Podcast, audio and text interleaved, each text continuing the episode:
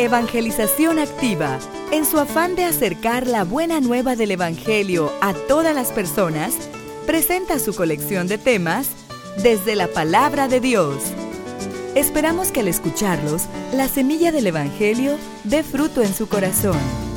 Con ustedes, el Padre Ernesto María Caro.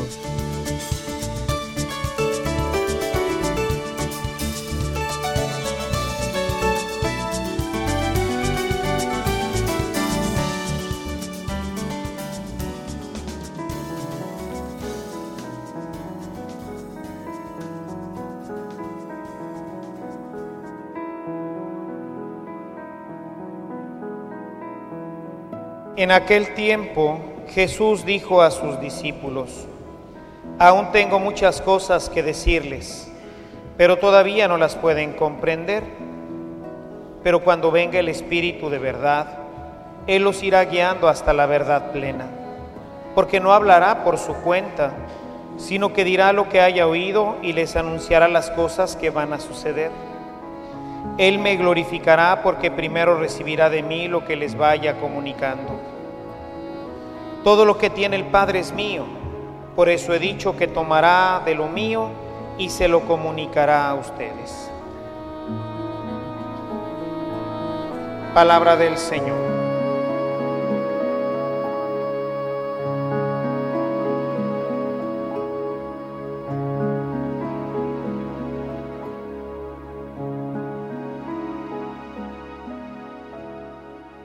Una vez que hemos terminado las fiestas de la Pascua, la iglesia quiere como recapitular un poquito todas estas ideas y nos presenta el tema revelado precisamente por Jesús, que tenemos un solo Dios en tres personas distintas. Es un gran misterio. No lo entendemos. Y entonces esto me complica a mí un poquito la humilía. De todas las fiestas del año, esta es la que más batallo para preparar. Porque si les empiezo a hablar de las cosas del cielo, pues como yo no he estado ahí, pues ¿qué les voy a platicar? Y esto que me piden, pues es de las cosas del cielo. Y entonces dije, bueno, pues, ¿cómo vamos a profundizar en el misterio de la Trinidad. Y entonces me puse a pensar, bueno, ¿cuál es el centro de la Trinidad de este Dios único en tres personas? Dije, me acordé de la cita que seguramente ustedes van a recordarse ahorita, Primera de Juan, capítulo 4, versículo 8. Ahí está un cantito. Dios es amor. La Biblia lo dice, Dios es amor. San Pablo lo repite, Dios es amor. Búscalo y verás en el capítulo 4, versículo 8, primera de Juan. Así que dije, yo me acordé, ya ven, los cantitos siempre funcionan. Y entonces me acordé de este cantito y dije, pues Dios es amor. Vamos a hablar del amor de Dios trinitario ya se me facilitó el asunto, dije, bueno, ya está más fácil.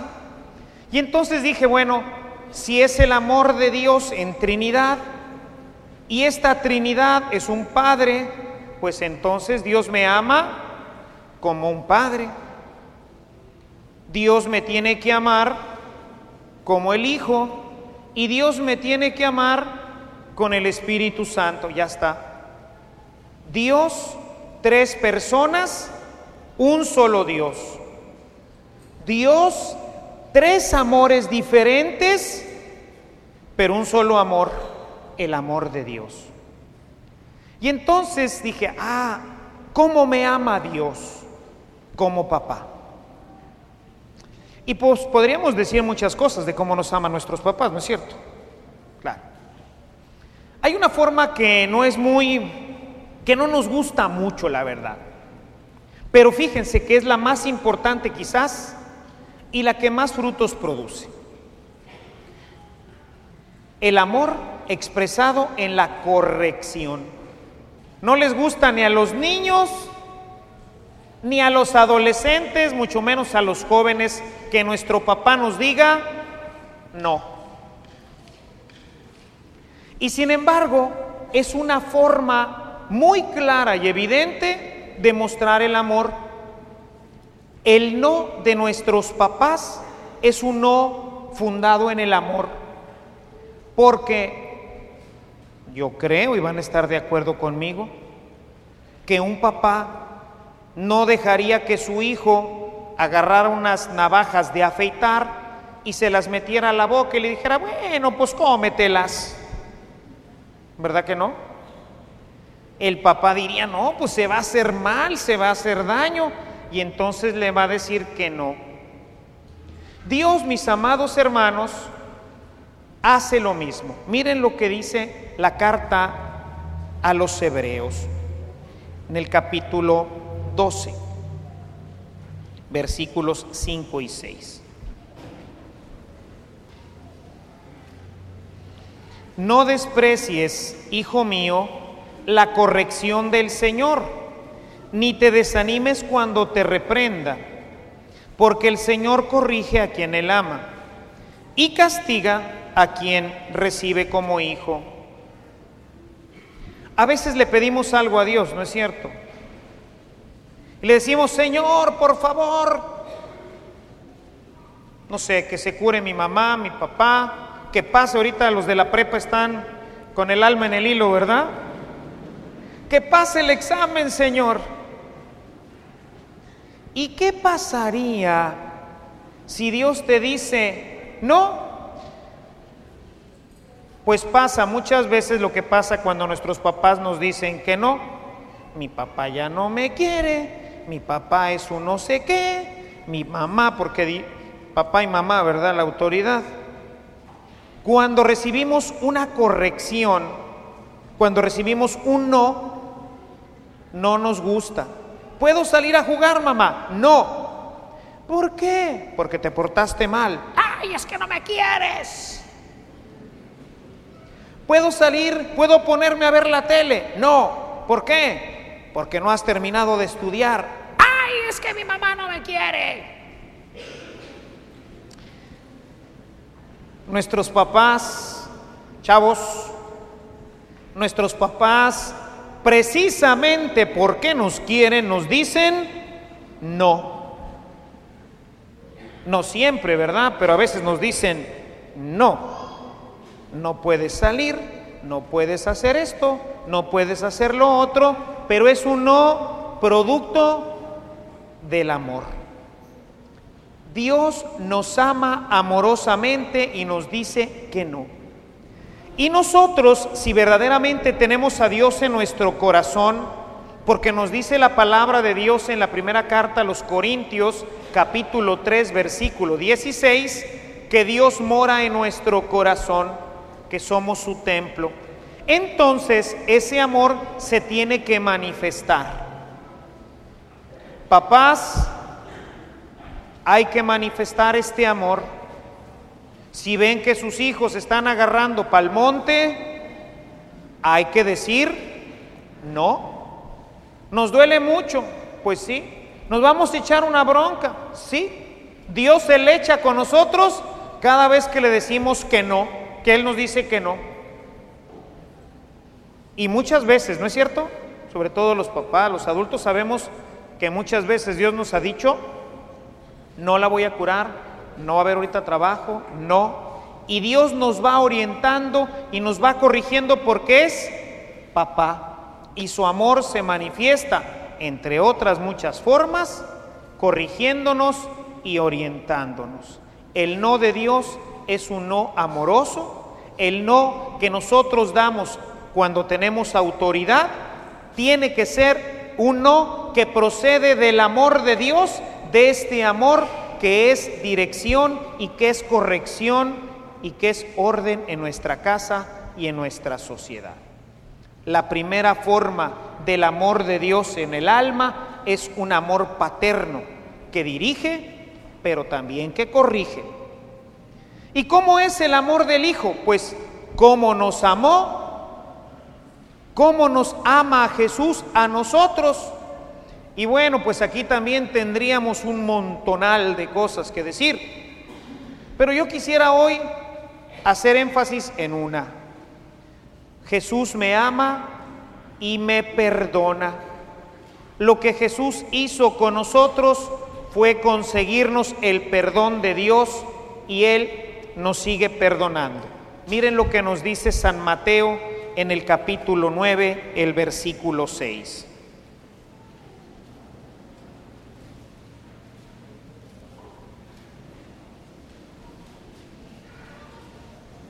Pues voy a demostrarles que el Hijo del Hombre tiene autoridad en la tierra para perdonar pecados.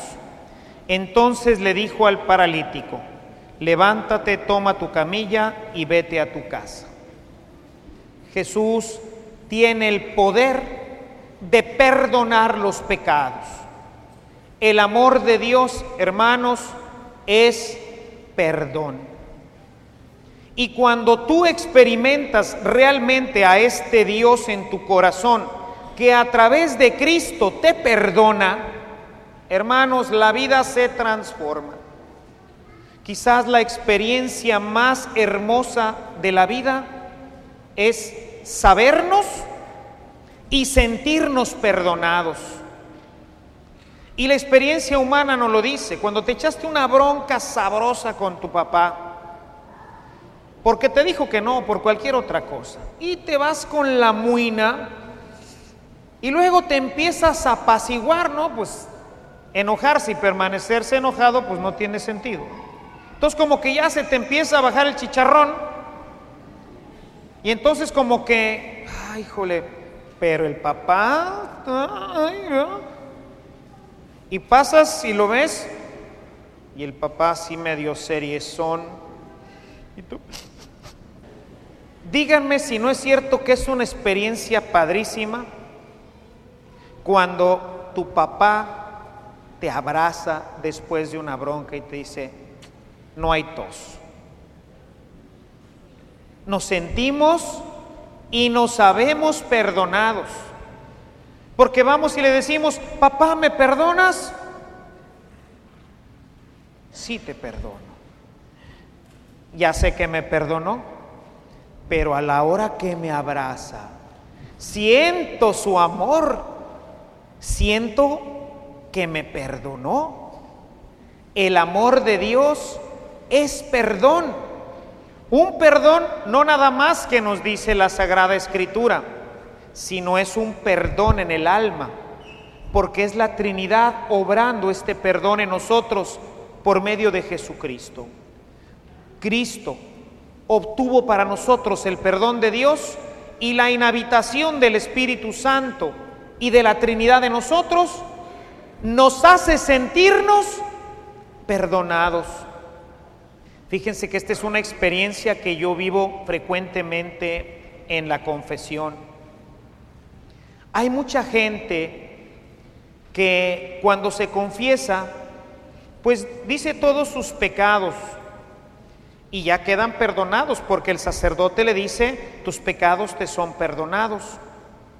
Pero no todos, y esta es una obra de la Trinidad y del Espíritu, hay personas que se sienten perdonadas y hay personas que no se sienten perdonadas, sobre todo cuando han cometido pecados muy graves, se confiesan y tanto así que se vuelven a confesar y se vuelven a confesar y se vuelven a confesar del mismo pecado que ya les perdonó Dios.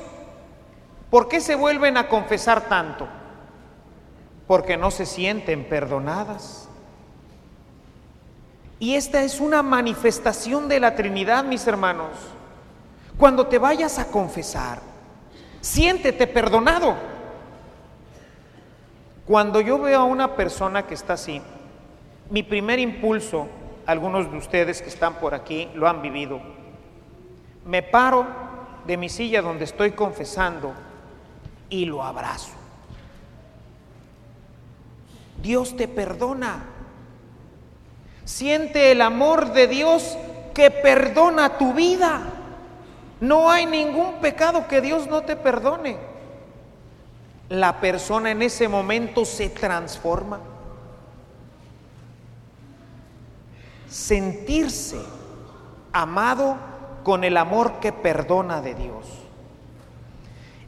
Cuando tú te sientes ya así perdonado, entonces ahora tú puedes empezar a perdonar igual a los demás. Yo era una persona bien dura, hermanos. Todavía lo soy. Imagínense cómo era. Pero una de las experiencias más bonitas en el seminario cuando estaba en tercero de teología en un retiro fue sentir que Dios me perdonaba, que no tomaba verdaderamente en cuenta mi vida pasada y que su amor se convertía en un abrazo de perdón. A partir de ese retiro empezó a cambiar muchísimo mi relación con todos mis hermanos en el seminario y en general con los demás saberse y sentirse perdonado. Es el amor trinitario de Dios que en el Hijo te perdona para que tú ahora también perdones, para que seas indulgente, para que los papás no seamos, así como dicen los italianos, tan tostos, ¿verdad? tan severos a veces, que no les damos ni una chancita sentirnos y sabernos perdonados por Dios nos hace personas misericordiosas. Y la tercera persona de la Trinidad, ¿cómo nos ama? Vamos a leer lo que dice San Juan en el capítulo 4, versículo 14. Jesús está hablando con la samaritana y le dice, el que beba del agua que yo le daré, nunca volverá a tener sed, porque el agua que yo le daré se convertirá en él en manantial de agua que brota, dándole vida eterna. Vida eterna. Esto es lo que produce el Espíritu Santo en nosotros. El amor de Dios ahora se transforma en una vida maravillosa.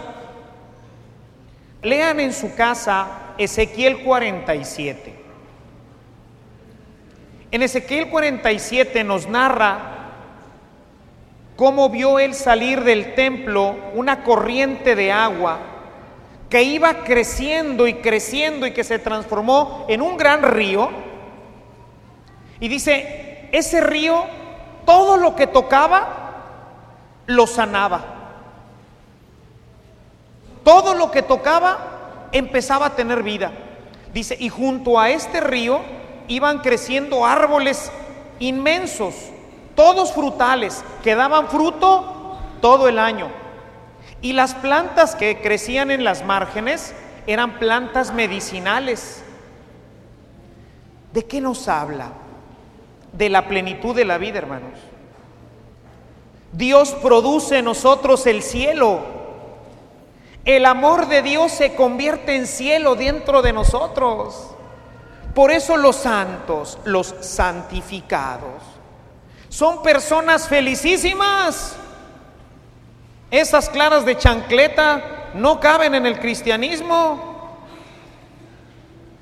Parecen papayos mal sembrados, con las hojas todas caídas. No. El Espíritu Santo, hermanos, produce el cielo en tu alma. Y todo lo que toca lo convierte en vida. Por eso donde está la vida cristiana hay felicidad, hay alegría, hay paz. Y esto tiene que ser nuestros hogares. Porque si tu vida y tu corazón es un paraíso, vas a empezar a construir paraísos en donde estás, un paraíso en tu oficina. Y entonces se te van a quitar los malos humores de llegar, China, hay que ir a trabajar. Hay que llegar a la casa con todas las broncas. Tu vida, inundada del Espíritu Santo, convierte el amor de Dios en paraíso en tu corazón. Y entonces tu casa se empieza a convertir también en paraíso. Hay alegría, hay gozo, hay paz, hay armonía. Y entonces, pues claro que todo mundo queremos llegar temprano a la casa para disfrutar del paraíso. Y todos queremos disfrutar de nuestra familia para disfrutar del paraíso. Hermanos, qué maravilla. El Espíritu Santo se transforma en amor que lo transforma todo.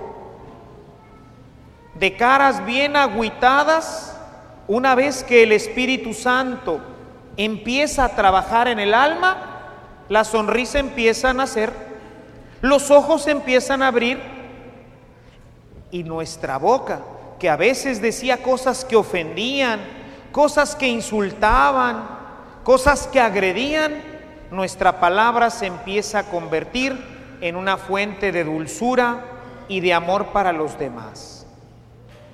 Así te ama Dios. Dios te ama corrigiéndote para que llegues a la meta. Dios te ama perdonándote para que sientas paz y alegría en el alma. Y Dios te ama convirtiendo tu alma en el paraíso. Y todo esto lo hace para que tú a su vez lo compartas con los que conviven contigo. Para que tú también corrijas y cuando te veas corregido, sepas que el no procede del amor. Para que con este amor te sientas perdonado y no seas duro. De más, para que seas misericordioso.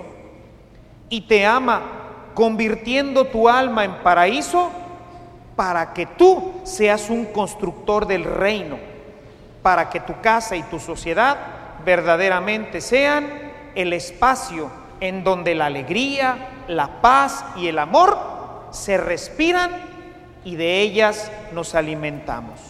Por eso Dios te ama así. Por eso Dios quiso habitar tu alma de forma trinitaria. El Padre te ama y te corrige en tu alma. El Hijo te perdona y el Espíritu Santo crea en ti el paraíso para que tú puedas ser plenamente feliz y hagas felices a los que viven contigo. Hoy celebramos este amor de Dios en nosotros. Disfrutémoslo, pero también compartámoslo con los seres amados. Alabado sea Jesucristo.